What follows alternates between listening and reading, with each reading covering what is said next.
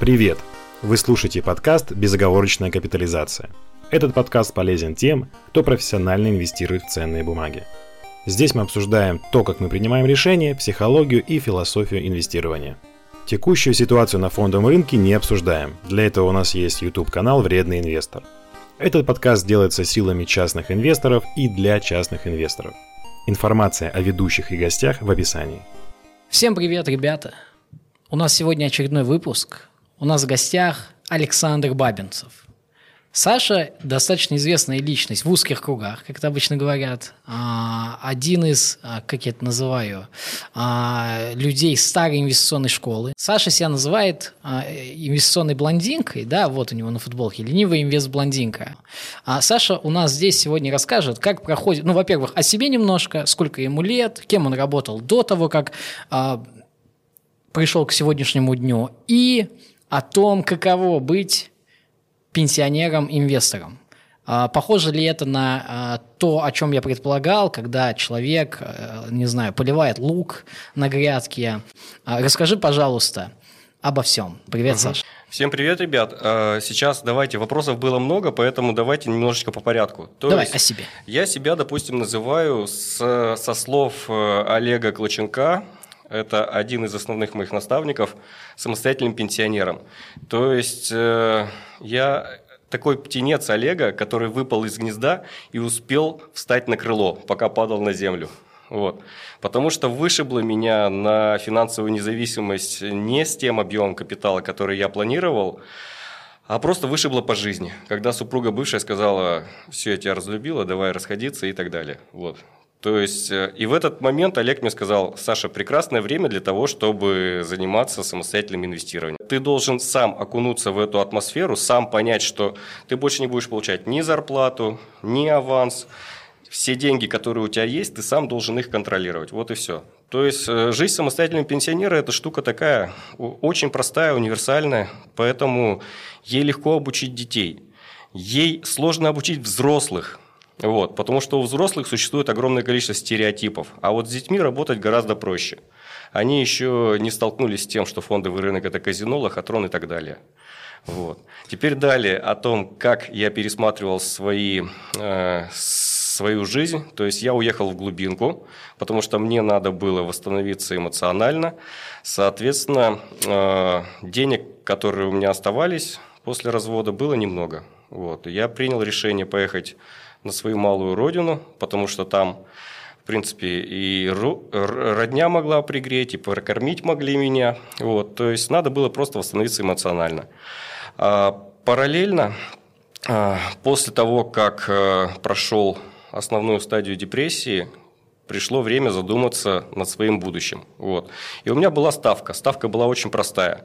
А, либо оно выстрелит, и я остаюсь в Глазове продолжаю жизнь самостоятельного пенсионера, либо оно не выстрелит, мне не повезет, и я возвращаюсь в Москву, устраиваюсь э, на работу наемную и выстраиваю карьеру заново.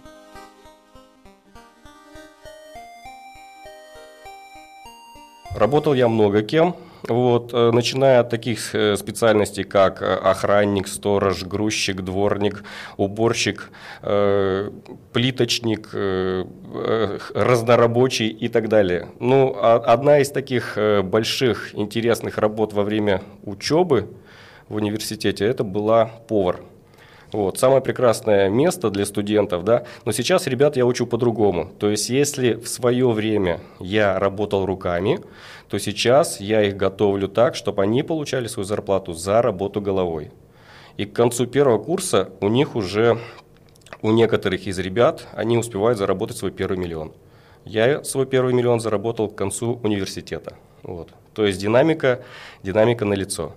Последнее место работы у меня было «Газпром».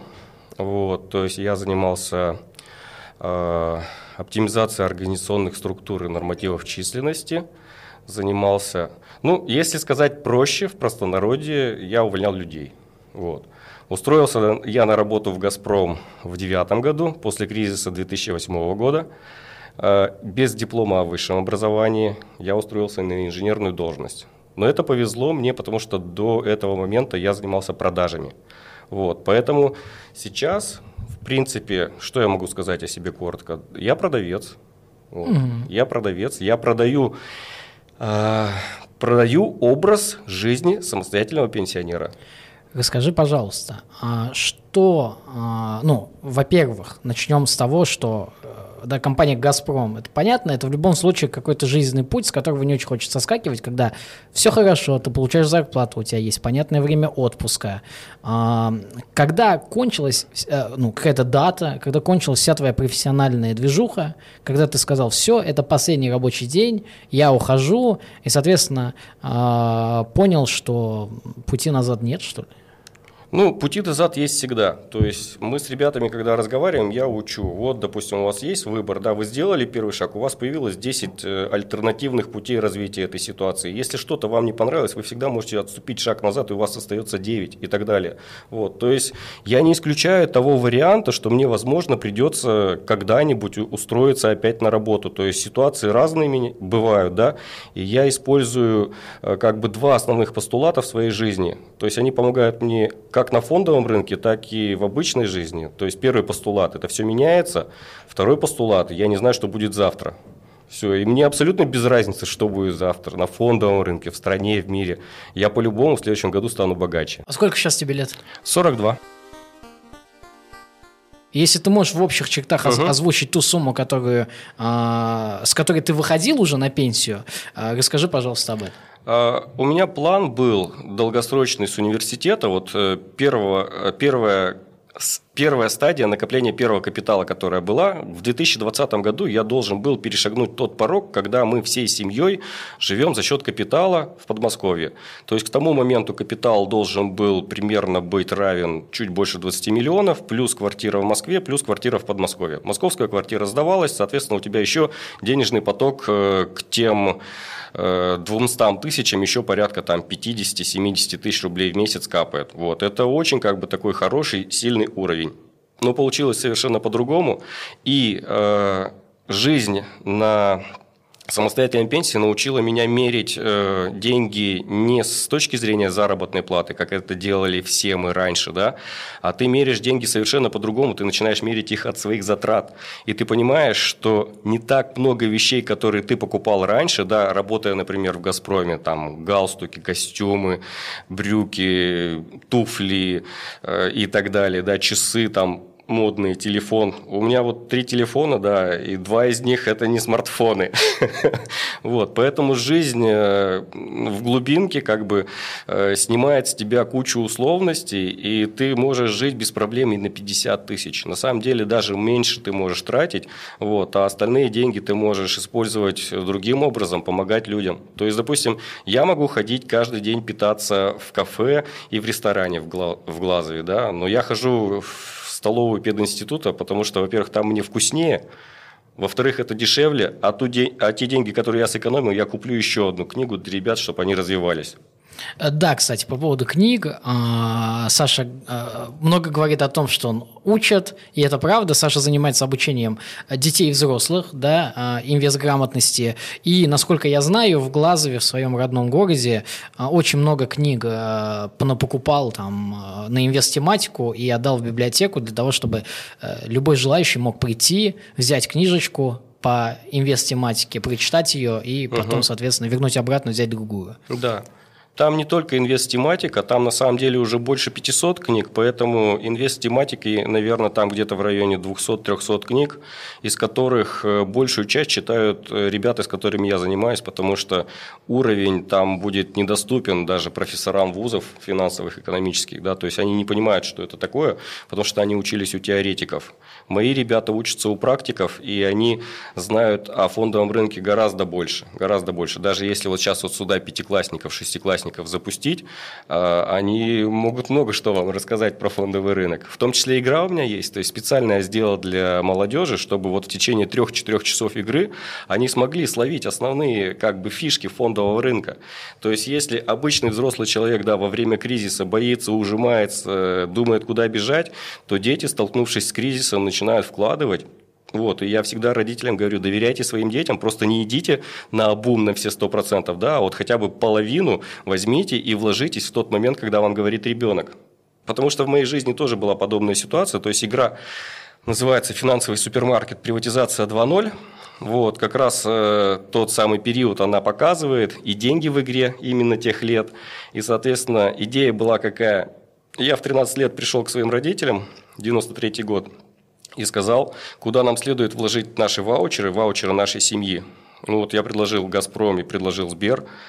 Ну, понятно, что ответили мои родители 13-летнему ребенку, да, и, соответственно, если бы они послушали меня, то сейчас было бы у них, ну, три, ну, четыре квартиры в городе, а так одна квартира.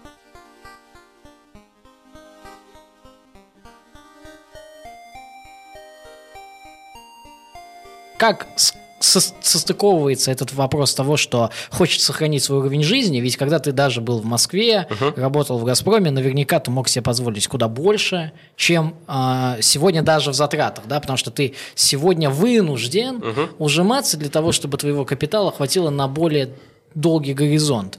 А, и, соответственно, насколько тебе а, комфортно а, ужиматься в своих потребностях uh-huh. и вообще ну, стоит ли выход этот на пенсию того, чтобы позволять себе меньше? Здесь все зависит от подхода. Смотрите, мы люди 90-х, да, то есть мы воспитывались совершенно в другое время, когда ничего не было.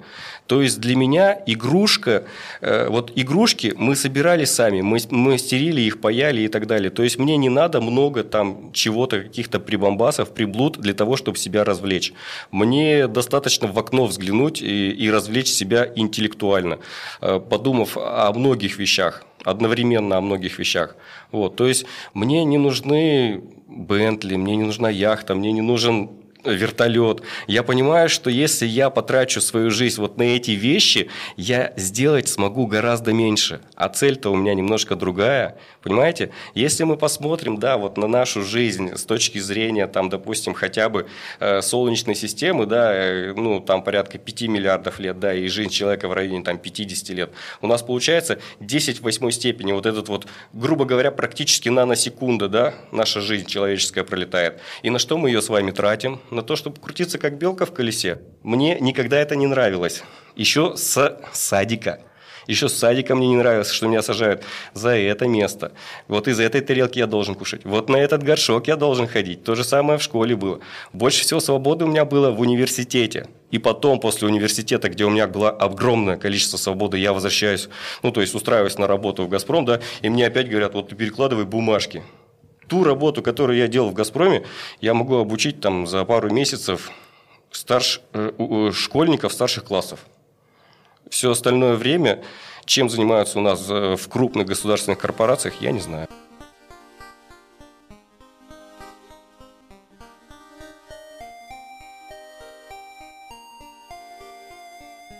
Расскажи, пожалуйста, а из чего складывается твой день? Угу. Потому что обрывочно я могу тезисно выхватить то, что там, да, обучение детей и очень много спорта в твоей жизни. Это видно потому что, э, конечно, не сказать, что ты габаритов, как какой-нибудь э, очень большой качок, но на самом деле то, что ты вытворяешь на турниках и на улице, это э, очень сильно. Да, сделать флажок мало кто умеет даже в 22 года, да, а сделать его в целом большая задача.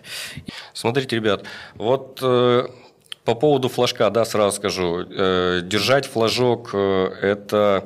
Э, я пришел к этим вещам, опять-таки, с точки зрения своей стратегии ленивой, да. То есть я понимал, мне нужно было разработать какую-то, какой-то комплекс упражнений, который заставляет за 10-15 минут, допустим, проработать большую часть мышц организма, да. То есть я вот сейчас могу просто встать без разминки, без подготовки, пройти по коридору на руках, и у меня надуются широчайшие мышцы спины, плечи и так далее далее. Ты, ты уже скажешь по-другому, да? Вот не то, что я там сейчас сижу там маленьких габаритов, да, а буду немножечко шире по габаритам, потому что кровь с кислородом придет. Вот. То есть для чего это мне нужно было? Потому что вот есть формула приобретения благосостояния. Вот так вот она у нас развивается. Она сначала растет линейно, потом растет по экспоненте. Соответственно, самый главный компонент в этой формуле – это время. Поэтому мне нужно было увеличить количество лет жизни, увеличить продолжительность моей жизни для того, чтобы э, стать богаче и достичь тех э, как бы э, целей, которые я перед собой поставил, вот уже глобально, как, допустим, э, не просто как Саша Бабинцев, а как человек, да, чтобы оставить свой след в истории.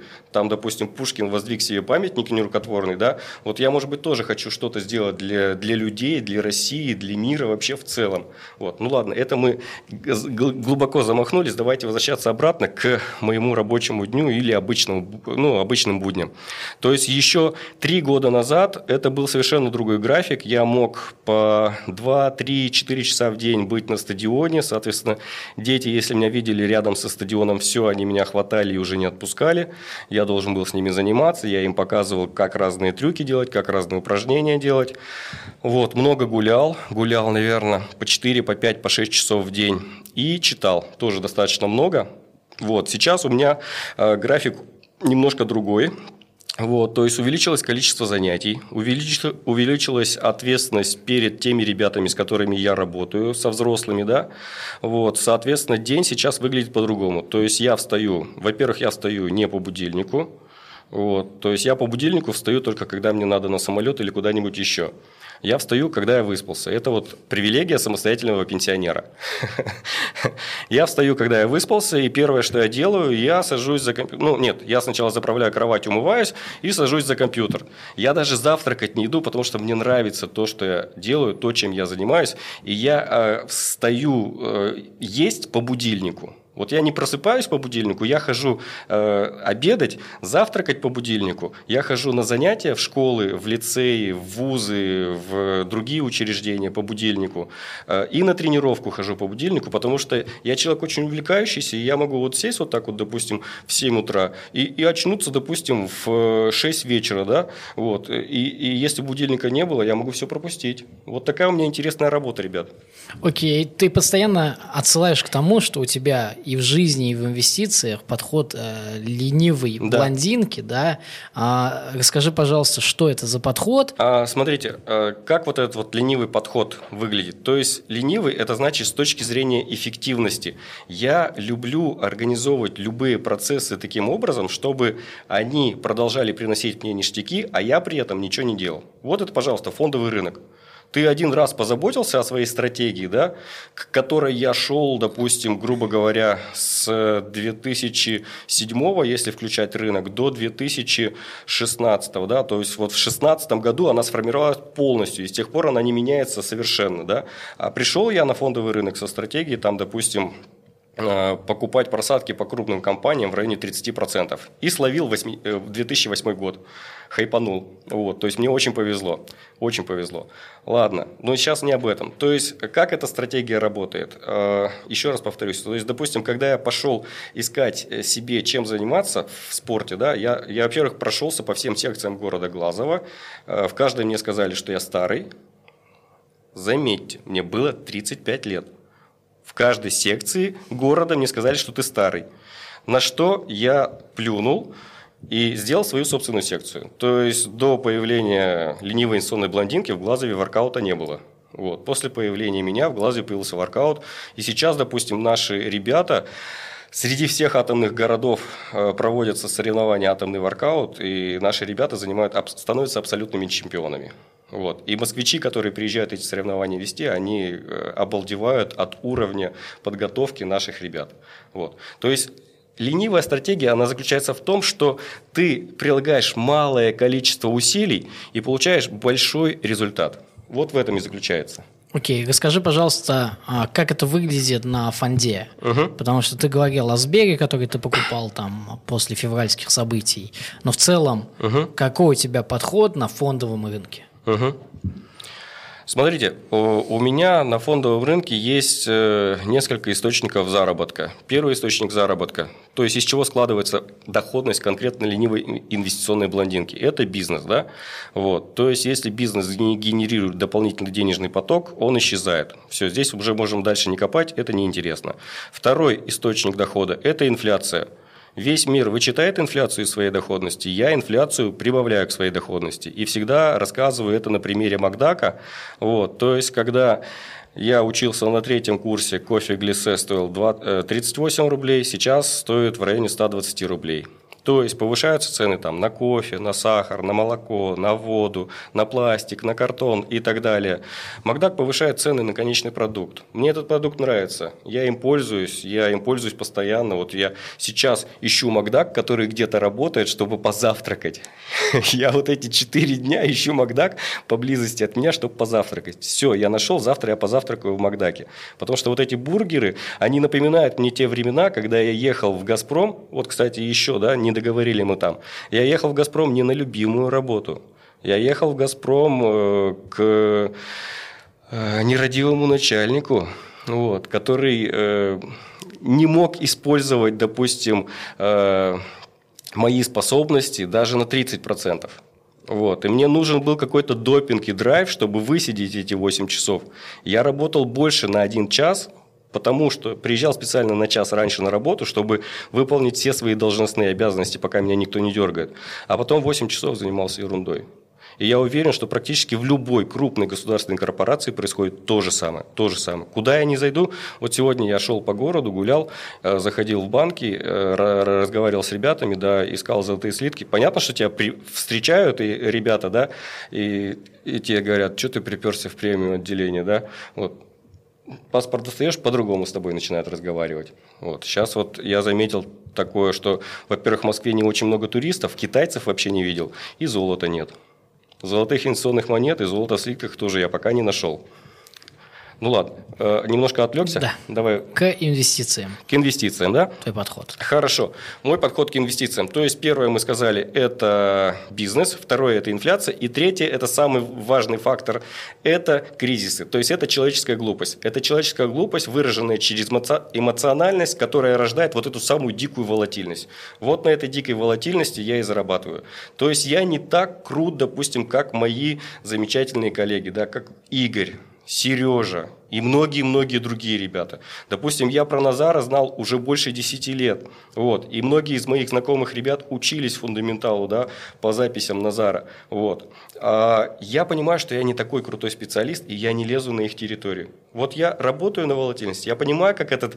Э, э, как этот э, э параметр работает для меня, и все, у меня нет никаких проблем. То есть средняя доходность за последние там 16-17 18 лет где-то в районе 25% получается.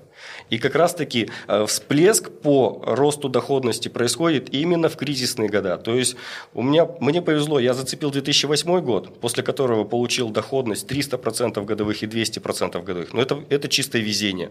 Это чистое везение. Я покупал тогда, э, просто думая, что акции не могут стоить так дешево, не понимая, почему они не могут стоить так дешево. То есть я был это, молодой, зеленый, молоко на губах не обсохло.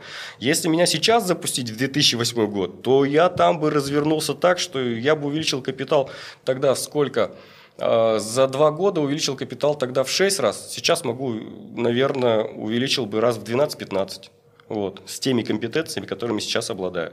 То есть волатильность это же такой классный инструмент, такой простой, такой легкий, который у меня дети сразу понимают. Сразу понимают. То есть, если вы, допустим, сыграете в игру «Финансовый супермаркет», вы поймете, что такое волатильность и как мы на нем зарабатываем.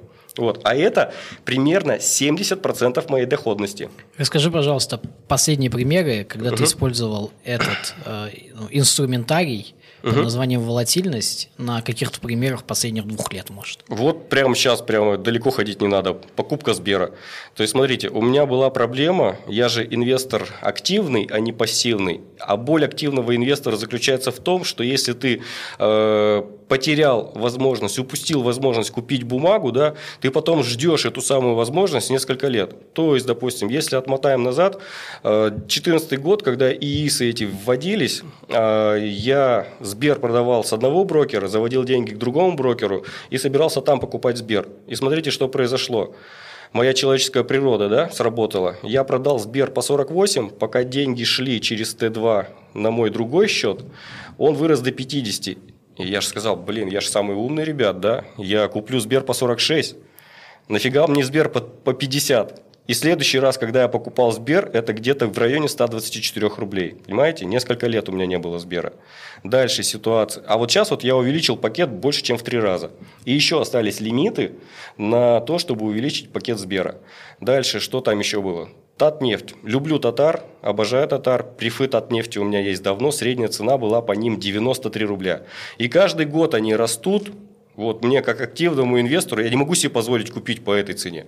Смотрю следующий год, они еще выше. Не могу опять себе позволить купить. Следующий год смотрю, они еще выше.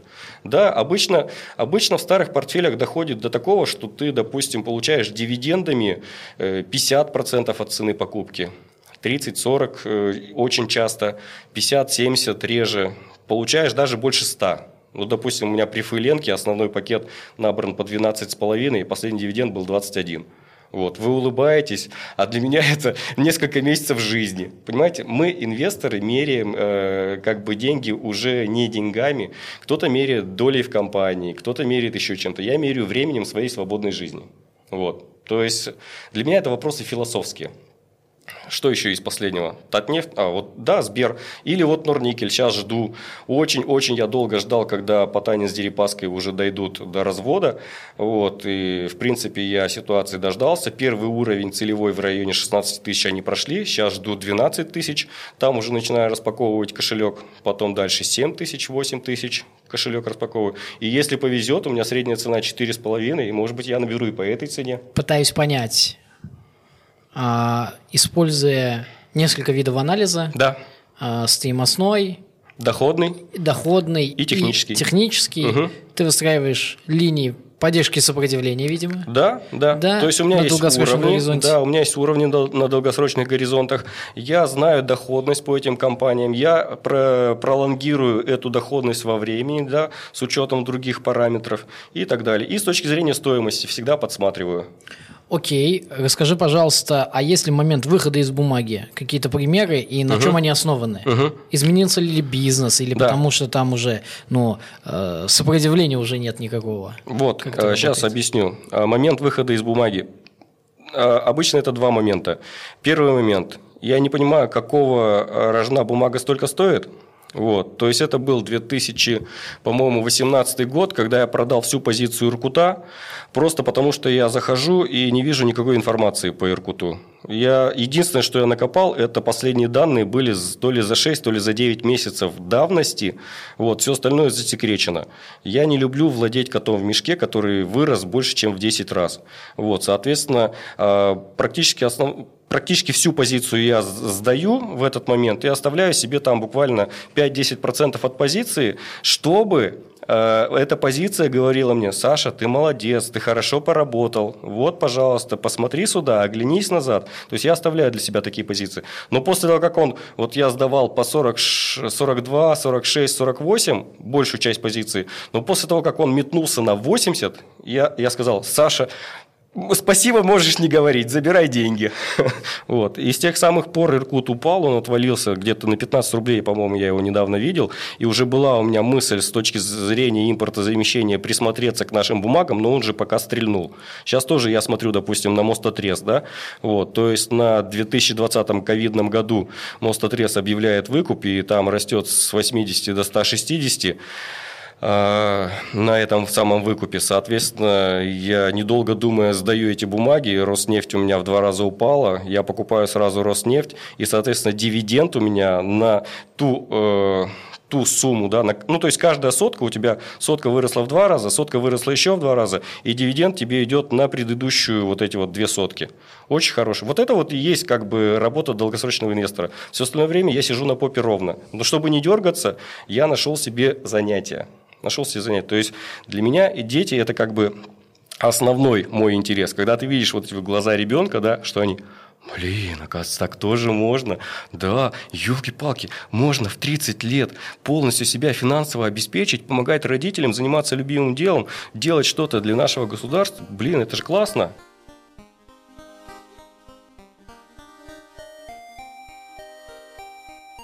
Скажи, пожалуйста, есть ли у тебя плечи? Потому что это боль э, последних полутора лет. На uh-huh. самом деле с октября она очень uh-huh. ярко выражена, когда миллионы очень опытных людей uh-huh. обожглись, а, и ты тоже опытный, но э, одним это не помогло, а в твоем случае кажется, что у тебя все хорошо с этим. И второе, сколько сделок у тебя в среднем uh-huh. бывает, там, ну, эмитентов, сколько ты uh-huh. покупаешь за год? Э, давайте сначала с плечей начнем. Вот. Э, плечи я уже давно не использую. Я использую квази-плечи, когда захожу на срочный рынок, если вижу горячие деньги. Вот. То есть, если я вижу горячие деньги, я захожу, покупаю фьючи. Раньше я брал опционы, но с опционами у меня не сложилась э, жизнь, потому что э, вот беру я опцион, да, он исполнился, а через три дня цена пошла туда, куда мне нужно. Поэтому я ушел от опционов, стал работать с фьючами.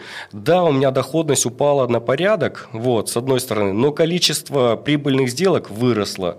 Соответственно, меня эта доходность устраивает, но это, это я делаю очень редко. То есть, либо во время проведения LCI, конкурса «Лучший частный инвестор», либо когда вижу просто горячие деньги на рынке, я прихожу и их забираю. Но это очень редко я использую. Ну и в тот момент, когда я приехал в Глазов, да, я пользовался плечами, но опять же квази-плечами. То есть я позицию «Газпрома» покрыл, половину продал, и часть этих денег завел на срочку восстановил позицию «Газпрома», часть этих денег э, срубил на фьючерсах, опционах «Газпрома», торговал просто. То есть, они, «Газпром» обеспечивает мне, вот, я не знаю, последние 10-12 лет пару месяцев жизни точно – за счет торговли. Пару месяцев жизни точно покрывает. Еще дивидендами сейчас тоже покрывает. Ну вот в этот раз не получилось, но ничего страшного. Меня это совершенно не пугает. Моя средняя цена по «Газпрому» в районе 130 рублей, поэтому меня эта ситуация совершенно не трогает. В общем, про плечи получалось так, что половину позиций «Газпрома» перенес на срочный рынок, а остальные деньги вложил в стоимостные истории, которые у нас тогда были. Это сетевые компании. То есть я смотрел за тем, что Лариса Морозова писала, этих ударников чистоприбыльного производства, следил за этим очень внимательно. Вот. И этого, в принципе, оказалось достаточно. То есть идея была какой? опять же, выстрелит или не выстрелит. Соответственно, сети у меня к концу лета выстрелили в три раза а, Чуть позже они выстрелили в пять раз, э, и идея была переложиться из сетей в металлургов, чтобы они выстрелили еще в два раза. То есть я рассчитывал вот э, за год увеличить капитал раз э, в 6, в 10, но не получилось. Металлурги выросли вместе с сетями, поэтому пришлось аккуратно перекладываться. В общем, первые два года, два, два с половиной, три, я занимался приростом курсовой стоимости капитала. Потом, следующие два года, два с половиной, я занимался тем, что наращивал денежный поток. Это видно прямо по отчетам, которые я выкладывал у себя на сайте. То есть там ежемесячные отчеты есть, в которых больше воды, и есть годовые отчеты. Они, в принципе, похожи как бы на отчет компании, грубо говоря. Вот. Ладно, в принципе, в общем, плечами я не пользуюсь, я создаю квази-плечи, которые для меня дешевле через срочный рынок. Угу. Понятно, да?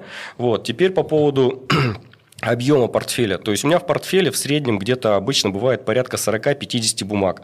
И некоторые ребята воротят нос, говорят, как ты следишь за таким огромным количеством компаний. А никак я не слежу за этим огромным количеством компаний.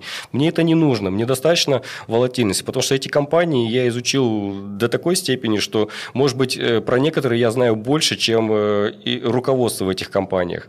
Вот. Плюс мое геологическое образование позволяет взглянуть на некоторые вещи немножко под другим углом, что очень сильно позволяет. Плюс Плюс общение с очень компетентными коллегами тоже раскрывает глаза на многие вещи. Чем хорош вот этот портфель широкий, да? То, что каждый год, даже если год тихий и спокойный, у меня 2-3 бумаги очень сильно падают, и я их докупаю, и 2-3 бумаги очень сильно растут, я их продаю. То есть вот мы затрагивали вопрос, когда я продаю. Когда первая ситуация, когда бумага выросла не пойми куда, соответственно, вот Иркут я тогда продал и жил целый год с всего с одной сделки с продажи пакета Иркута. Или я продаю бумагу тогда, когда я не понимаю, что происходит, или, или то, что происходит, я понимаю, что происходит, и мне это не нравится. То есть из Алроса Нюрба я таким образом выходил. Это была, наверное, одна из самых убыточных позиций в моем портфеле за всю историю. Но здесь надо понимать, что каждый год у меня убыток растет в общем выражении, но в процентном соотношении он уменьшается. То есть, если у меня капитал был 100 тысяч и там, допустим, 10% ошибку я совершил, заплатил 10 тысяч, то на капитал, допустим, миллион я заплатил за ошибку 50 тысяч, но это 5%. На 10 миллионов я заплатил, допустим, 200 тысяч, но это 2% от капитала. То есть, я думаю, все это понимают. Вот. Дальше что еще? Количество сделок. Количество сделок обычно с каждым годом уменьшается. Вот, либо оно уже достаточно статичным получается. То есть большую часть времени я, повторюсь, я сижу на попе ровно. Сделок бывает э, некоторое время вообще никаких не происходит, долго, долгое количество времени. И ребята мне пишут, Сань, ну купи что-нибудь, мы за тобой смотрим, мы, мы покупаем, да, автоследованием идем за тобой. Я говорю, вот у меня портфель есть в свободном доступе. Все это не является инвестиционной рекомендацией, это мой личный портфель персональный, где показаны средние цены и объем по позициям. Вот, пожалуйста, берите берите, если хотите, изучайте, следуйте материалу. Вот. Соответственно, порядка 40-50 позиций я держу, и порядка 20-40 сделок за год происходит. То есть вот сейчас февромарт было определенное количество сделок, апрель было определенное количество сделок. Сейчас погасятся облигации 26, 215, 209, соответственно, большую часть я перекину в 26, 215 следующие годовые, а часть тихонечко, аккуратненько вместе с дивидендами пристрою в эти интересные компании, которых мне не хватает. Все. Интересно очень. Окей. А, и по инвест-тематике, по портфелю, наверное, крайнее, что хочу узнать. А, скажи, пожалуйста, есть ли какой-то лимит? Ты говоришь о том, что ты а, любишь волатильность, да, это один из твоих самых любимых инструментов. А, есть бумага угу. а, X. Она выросла в два раза. Это повод ли а, продать часть для тебя, или ты э, ну, какими-то другими а, нюансами оперируешь и смотришь на какие-то другие вещи, и только после этого принимаешь решение? Моя стратегия это, это сборная солянка, поэтому если она показала X2, я смотрю, э, на, на, на каких основаниях она показала это X2, потому что после X2 может быть еще X2, а это уже X4, извиняюсь. Вот, поэтому я смотрю, почему это произошло. Если эта позиция, допустим, структурно уже превышает там очень сильно, э, как бы перетягивает все одеяло портфеля на себя, тогда да, как минимум половину позиции я сдам. То есть у меня структурно-каркасная модель, которая позволяет мне вообще не, не заморачиваться никакими рисками. То есть люди боятся плечей, я, я, э, меня плечи не пугают, потому что я даже некоторые позиции режу. То есть если у меня там крупные позиции Сбера, там, допустим, Норникеля, Роснефти, Газпрома в районе 6-8% должно быть, но иногда там Газпрома у меня бывает 16% даже. Даже 16% Газпрома бывает. Вот, то есть здесь я уже, может быть, немножечко буду продавать. А если не хватает, я докупаю. Вот сейчас на Лукойл смотрел, у меня его очень, очень как бы сильно не хватает в портфеле. Он пошел ниже 4000, прекрасно, замечательная поездка в Москву приеду, буду закупаться. Я в восторге, я доволен. Норникель валится вниз, тоже мне его не хватает. Норникель я жду с 13-14 года, ребят. Понимаете? Вот, вот в чем заключается работа инвестора. Сиди на попе ровно, жди момента, когда ты можешь эти деньги получить. Потому что Норникель у меня давно окупился дивидендами, я не знаю, сколько раз уже. Не кажется ли тебе, что твоя стратегия э, инвестиционной блондинки, которая основана на... Э, ну, ты сам говорил, что люди, которые, с которыми ты общаешься, да, из твоего круга окружения, uh-huh. многие из них учились на старых видео Назара, в том числе, да, а то, что на самом деле все, а, а ты занимаешься совсем другим, да, у тебя там есть и теханализ, и все другое, во что не особо вот а, наша гвардия верит. Не кажется ли тебе, что ты ошибка выжившего, выжившего в этой истории, а, э, именно тебе повезло, именно ты смог а, выжить в этой гонке, угу. а все, кто попытается повторить этот путь, окажутся у разбитого корыта или просто не добьются результатов таких, каких добился ты? Угу. Ну смотри, первое, э, я очень настоятельно рекомендую записаться на игру «Финансовый супермаркет. Приватизация 2.0» и ты сможешь сразу ответить себе на этот вопрос. Второе, а, если бы это было так, то не было такого количества портфелей и не было бы этих самых миллионеров, которых я вырастил даже в Глазове. Потому что первоначально мне было очень много а, как бы откликов от сообщества даже вокруг да около, как ты можешь вырастить в Глазове миллионеров с зарплатой, допустим, там в 20 тысяч рублей, в средней зарплатой. Сейчас у нас в Глазове энное количество миллионеров, самому младшему из них 20 или 21 год. Понимаете? Вот, то есть это уже не, не ошибка выжившего. Просто смотрите, ребят, стратегия основана на базовых фундаментальных принципах, которые не меняются кардинальным образом. Это элементарная математика, это сложный процент, это портфельный эффект и это человеческая глупость. Все. За последние там 200, 300, 500 лет ничего в ни одной из этих позиций не поменялось. Только с портфельным эффектом мы познакомились в 1950-х годах, э, а с человеческой глупостью мы знакомимся каждый день. Даже текущая ситуация кричит об этой неимоверной человеческой глупости. И я не только про наш российский фондовый рынок.